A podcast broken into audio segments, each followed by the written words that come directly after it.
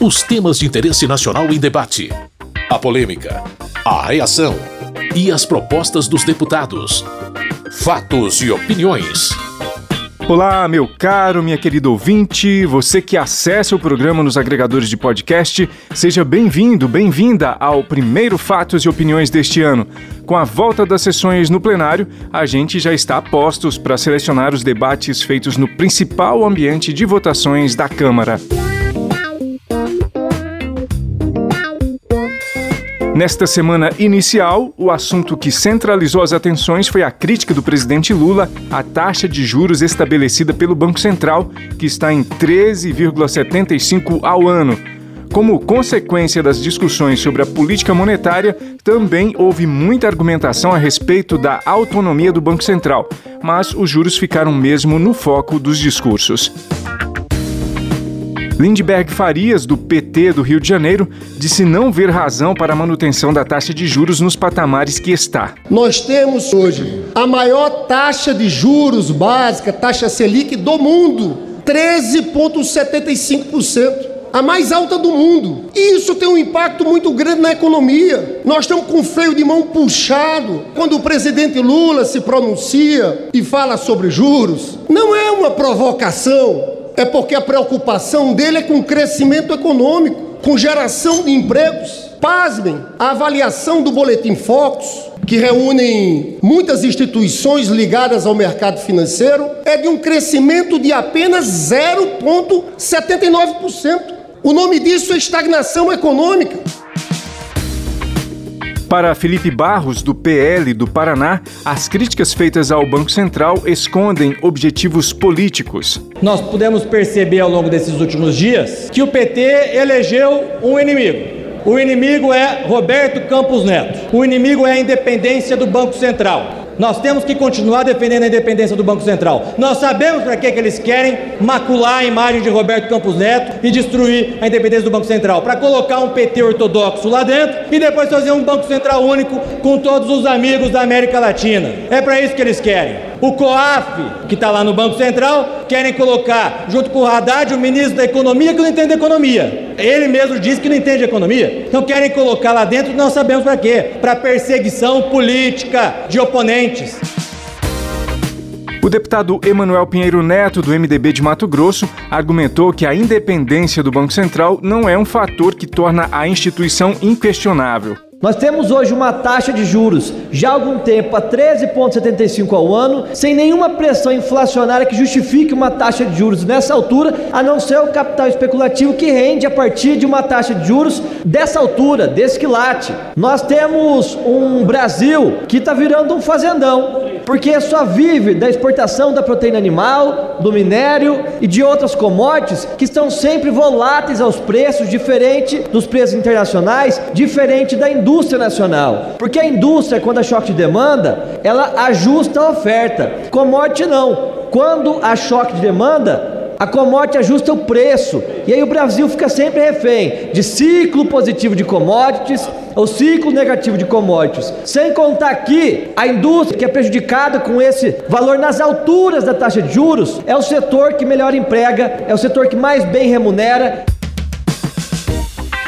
O entendimento de Marcel Van Hatten, do Novo do Rio Grande do Sul, é de que o governo quer interferir na atuação do Banco Central. As manifestações antidemocráticas de Luiz Inácio Lula da Silva contra as decisões do plenário da Câmara e do Senado, que por maioria qualificada de votos em lei complementar, deu ao Banco Central autonomia Lula está sendo antidemocrático, atacando este parlamento dia após dia com esse seu chororô contra a autonomia do Banco Central. E o pior, para defender aquilo que Dilma e ele mesmo fizeram no passado. Quer interferir na política do Copom de juros, causando aumento de inflação e irresponsabilidade.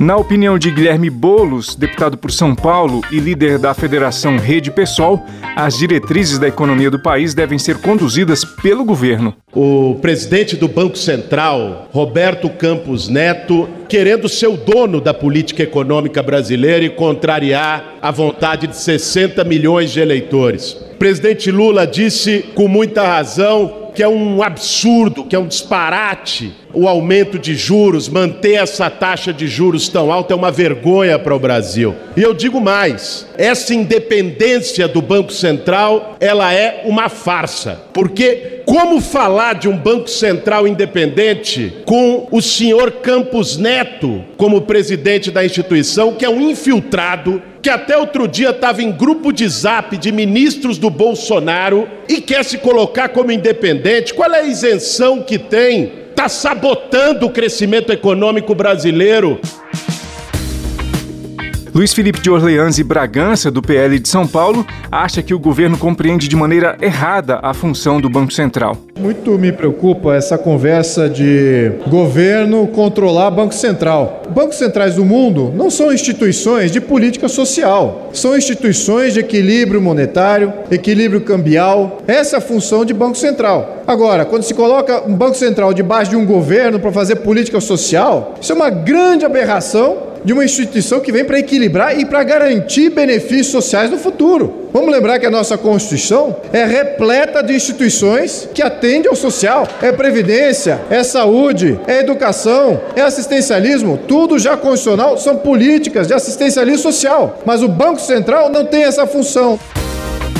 Merlong Solano, deputado do PT do Piauí, afirma que não há conotação desrespeitosa ao presidente do Banco Central, Roberto Campos Neto, nas críticas à taxa de juros. Lula não fez e com certeza não fará nenhum ataque pessoal ao presidente do Banco Central. O que o Lula faz é uma contundente crítica à política de juros mantida pelo Banco Central, a qual eu me associo. O Banco Central, desde a autonomia, tem elevado sistematicamente a taxa de juros. Ela chegou a 13,75 em agosto do ano passado. É a mais alta taxa real de juros do mundo. São 8,16% quando a gente desconta a inflação do ano passado. O segundo país com mais alta taxa já cai para 5 e pouco, que é o México. E depois o Chile com 4,5% e assim por diante. E o que justifica essa sanha de elevação dos juros? A gente pergunta: a inflação está em elevação? Não, a inflação está em queda. Ricardo Salles, do PL de São Paulo, compreende que não basta vontade política para baixar a taxa de juros. Para que a gente tenha taxa de juros baixas no Brasil, é preciso primeiro respeitar a tão esperada e desejada independência do Banco Central, ao invés de atacá-la como instrumento político de uma desculpa para um eventual pequeno crescimento econômico. Por outro lado, também é condição essencial para essa taxa de juros e desenvolvimento do país que o Brasil siga a fórmula dos países que enriqueceram, que é respeitar a propriedade privada, diminuir o tamanho do Estado, dar eficiência à máquina pública, ou seja, uma série de parâmetros extremamente relevantes e que já se mostraram ser o único caminho viável para a prosperidade econômica e para a redução das taxas de juros. Fatos e opiniões. Os deputados também falaram a respeito dos atentados de 8 de janeiro. Muitos viram as ações como um dos mais violentos ataques à democracia brasileira. Outros repudiaram os atos e criticaram o que chamam de instrumentalização política dos eventos. No entendimento do deputado Cabo Gilberto Silva, do PL da Paraíba, por exemplo, o governo desvia o foco quando, segundo ele, só fala no 8 de janeiro. Ato que repudiamos Pedimos a identificação de todos os culpados, com a individualização da conduta, respeitando o devido processo legal e que todos paguem por isso e paguem caro. Agora é importante frisar que em um mês de governo Lula, esses atos do dia 8 é só o que ele fala para tentar manipular a opinião pública do que realmente interessa no nosso país. Onde a inflação ninguém mais segura em um mês apenas. As empresas estão deixando o nosso país. Não tem segurança jurídica. Chico Alencar, do pessoal do Rio de Janeiro, também foi à tribuna para comentar sobre os atentados contra as sedes dos poderes da República. É evidente que nós temos muitos debates a fazer, muitas divergências a explicitar, mas, pelo que percebi, há um ponto comum pelo menos no discurso, espero que na prática também. Todos repudiam atividades atos, incentivos e financiamentos a posturas golpistas que visam depredar este parlamento, o executivo, quem quer que o ocupe, a justiça no Brasil, que precisa, sim, como todos os outros poderes, ser muito mais democratizada. Portanto, a marca que vai ficar na história deve ser isso: ditadura nunca mais, golpe nunca mais, arbítrio nunca mais, democracia sem fim e permanente. A deputada Júlia Zanata, do PL de Santa Catarina, defendeu que os congressistas também façam uma investigação dos atentados. Estou vendo aqui vários membros da extrema esquerda discursando sobre o 8 de janeiro. Então vamos chegar a um consenso e assinar a CPMI do 8 de janeiro. Precisamos investigar quem se beneficiou com esses atos. Então convido a todos os meus colegas de esquerda, de direita, a assinar a CPMI. Eu já assinei. Tadeu Venere, deputado do PT de São Paulo, qualificou a invasão das sedes dos três poderes como selvageria. Todos nós ainda estamos com a lembrança viva do que foi o dia 8 de janeiro. 30 dias depois daquilo que o Brasil e o mundo assistiu, e assistiu pasmo diante da barbárie, diante da violência, diante da ignorância, da estupidez daqueles que vieram patrocinados para destruir o Congresso, para destruir o STF e para destruir o Palácio. Aqueles que vieram porque na democracia deles não cabe contraditório, cabe apenas fazer com que a sua vontade seja de forma sempre a maioria. Gustavo Gayer, do PL de Goiás, acha que é um uso político dos atentados de 8 de janeiro. Durante toda a história, as manifestações da direita sempre foram um exemplo de ordeiras, organizadas, limpas, respeitosas, inclusive sempre respeitando e enaltecendo a segurança pública. Agora nós temos uma tentativa de instrumentalizar um crime, sim, que aconteceu no dia 8 de janeiro, para deturpar a história, para corromper uma história de manifestações pacíficas e ordeiras. Ao contrário de todas as vezes que nós testemunhamos a esquerda nas ruas, onde eles quebram vidraças, invadem o patrimônio público e privado, atacam a polícia com coquetel molotov, xingam as autoridades. Na visão de Jandira Fegali, do PCdoB do Rio de Janeiro, aqueles eventos foram tentativas de destruição da democracia brasileira. É importante que hoje nós nos posicionemos aqui, desta tribuna, num plenário que foi atacado, vilipendiado, como também o Senado da República, Palácio do Planalto, Supremo Tribunal Federal numa agressão nunca antes vista na história da República, nem da monarquia, nem na história desse país. E é importante que a gente reafirme a democracia brasileira e diga que o governo federal, as instituições brasileiras, a sociedade brasileira, na sua maioria, como também a comunidade internacional, não apenas repudiou, condenou, como reagiu, reafirmou e a democracia venceu. Nós estamos aqui. Fatos e opiniões. Outro tema muito presente nos debates foi a situação dos povos Yanomami e os garimpos ilegais nas reservas indígenas. O deputado Albuquerque, do Republicanos de Roraima, entende como emergencial a situação dos Yanomami e também dos garimpeiros. Nós estamos num problema muito grande no estado de Roraima, onde temos que entender que o povo indígena precisa ser respeitado, mas também nós temos cidadão brasileiro e roraimense que estão ali trabalhando e que findam-se o momento das atividades de mineração naquele estado. Queremos pedir ao governo federal, o governo do estado também já está se preocupando com essa matéria, mas quero pedir uma atenção especial a essa causa tão importante nesse momento para o estado de Roraima, tá? Defendendo o povo indígena, sim, é um direito que eles têm de permanência em seu habitat natural, mas também respeitando os garimpeiros, os cidadãos brasileiros que ali estão. A deputada Célia Chacriabá, do pessoal de Minas Gerais, é indígena e pede sensibilidade com a situação do povo Yanomami. Quando falamos também que junto com o garimpo, junto com a mineração, vem também o abuso sexual, que vem à tona nesse momento também de 30 meninas que estão grávidas também, consequência do garimpo ilegal, consequência do desmatamento ilegal. Nesse momento é preciso corresponsabilizar os verdadeiros autores dos crimes de ecocídio. Outra deputada indígena é Silvia Wayampi. Ela é do PL do Amapá e também discursou sobre o tema. Eu sou uma filha do Amapá, uma mulher da Amazônia brasileira, uma mulher do Norte, uma filha do Norte brasileiro. E aqui eu venho para defender a integridade e os valores do povo do Norte.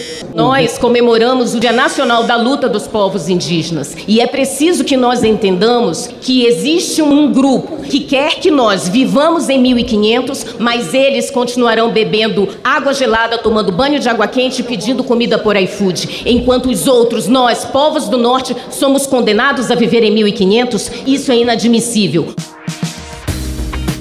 O deputado Dorinaldo Malafaia, do PDT do Amapá, defende investigação parlamentar para o caso dos Yanomami. Nós, junto com a bancada do COCAR, já lançamos aqui uma proposta de CPI, porque é inadmissível que esse Congresso comece uma legislatura sem tratar à altura o que tem sido a tragédia Yanomami. Nós então estamos protocolando, solicitando que as bancadas do PT, do PCdoB, do PV e a nossa bancada do PDT se incorporem mais firmemente nessa coleta de assinaturas. Não é possível que passe em branco e essa casa não trate esse assunto com a CPI. Nós precisamos coletar assinaturas e enfrentar essa tragédia. Fatos e opiniões. O programa já está quase terminando, mas antes deixa eu dizer a você que nesta semana houve votações de acordos internacionais que o governo brasileiro assinou com outros países e todos eles tiveram um apoio quase unânime. Para saber mais sobre cada um desses acordos, acesse o site www.câmara.leg.br. Das votações dessas primeiras sessões do ano, apenas a resolução que criou mais cinco comissões permanentes na Câmara gerou mais debates. No geral, a proposta obteve apoio da imensa maioria dos deputados.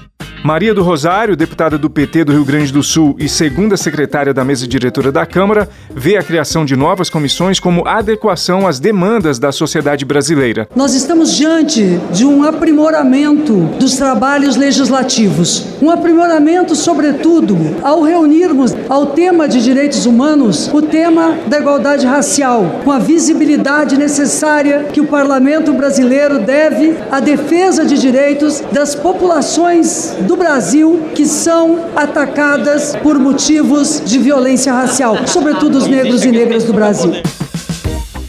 Contrariamente para Kim Kataguiri, do União Brasil de São Paulo, a criação de novas comissões não irá valorizar a discussão de temas inerentes a elas. Pelo contrário, obriga o tema a passar por mais comissões, obriga o trâmite legislativo a ser mais burocrático. E mais do que isso, quando um projeto de lei precisa passar por mais de quatro comissões temáticas, a partir da aprovação desse projeto de resolução, vai ser necessária a criação de uma comissão especial ou seja, quantas comissões especiais a gente já não tem esperando para criar, porque o projeto tem mais de três comissões temáticas? Não tem nem plenário para as comissões especiais, não vai ter plenário para as comissões permanentes. Isso burocratiza o processo legislativo. Com alguma discordância, como disse você, a maior parte dos deputados e deputadas foi a favor e a Câmara agora passa a ter 30 comissões permanentes. Foram criadas a Comissão da Amazônia e dos Povos Originários e Tradicionais, desmembrada da Comissão de Integração Nacional, Desenvolvimento Regional e da Amazônia, a Comissão da Saúde, que surge da Comissão de Seguridade Social e Família, a Comissão do Trabalho, derivada da Comissão de Trabalho, Administração e Serviço Público, Comissão de Desenvolvimento Econômico, a partir da Comissão de Desenvolvimento Econômico, Indústria, Comércio e Serviços, e a de Comunicação, saída da Comissão de Ciência e Tecnologia, Comunicação e Informática. A resolução aprovada também mudou as especificidades da Comissão de Direitos Humanos e Minorias, que agora se chama Comissão de Direitos Humanos, Minorias e Igualdade Racial. Outra mudança foi na Comissão de Seguridade Social e Família, que passa a se chamar Comissão de Previdência, Assistência Social, Infância, Adolescência e Família. Para saber mais sobre esses assuntos, rever ou ouvir os debates dessa primeira semana de trabalhos no plenário, eu sugiro acesse o site www.câmara.leg.br. É isso. Com sonoplastia de Tony Ribeiro, esse foi o primeiro Fatos e Opiniões do ano. Muito obrigado por sua audiência, você que nos ouve aqui no seu rádio ou nos agregadores de podcast. Tudo de bom e até a próxima semana. Fatos e opiniões. Os temas de interesse nacional em debate. A polêmica. A reação e as propostas dos deputados. Produção e apresentação: Carlos Oliveira.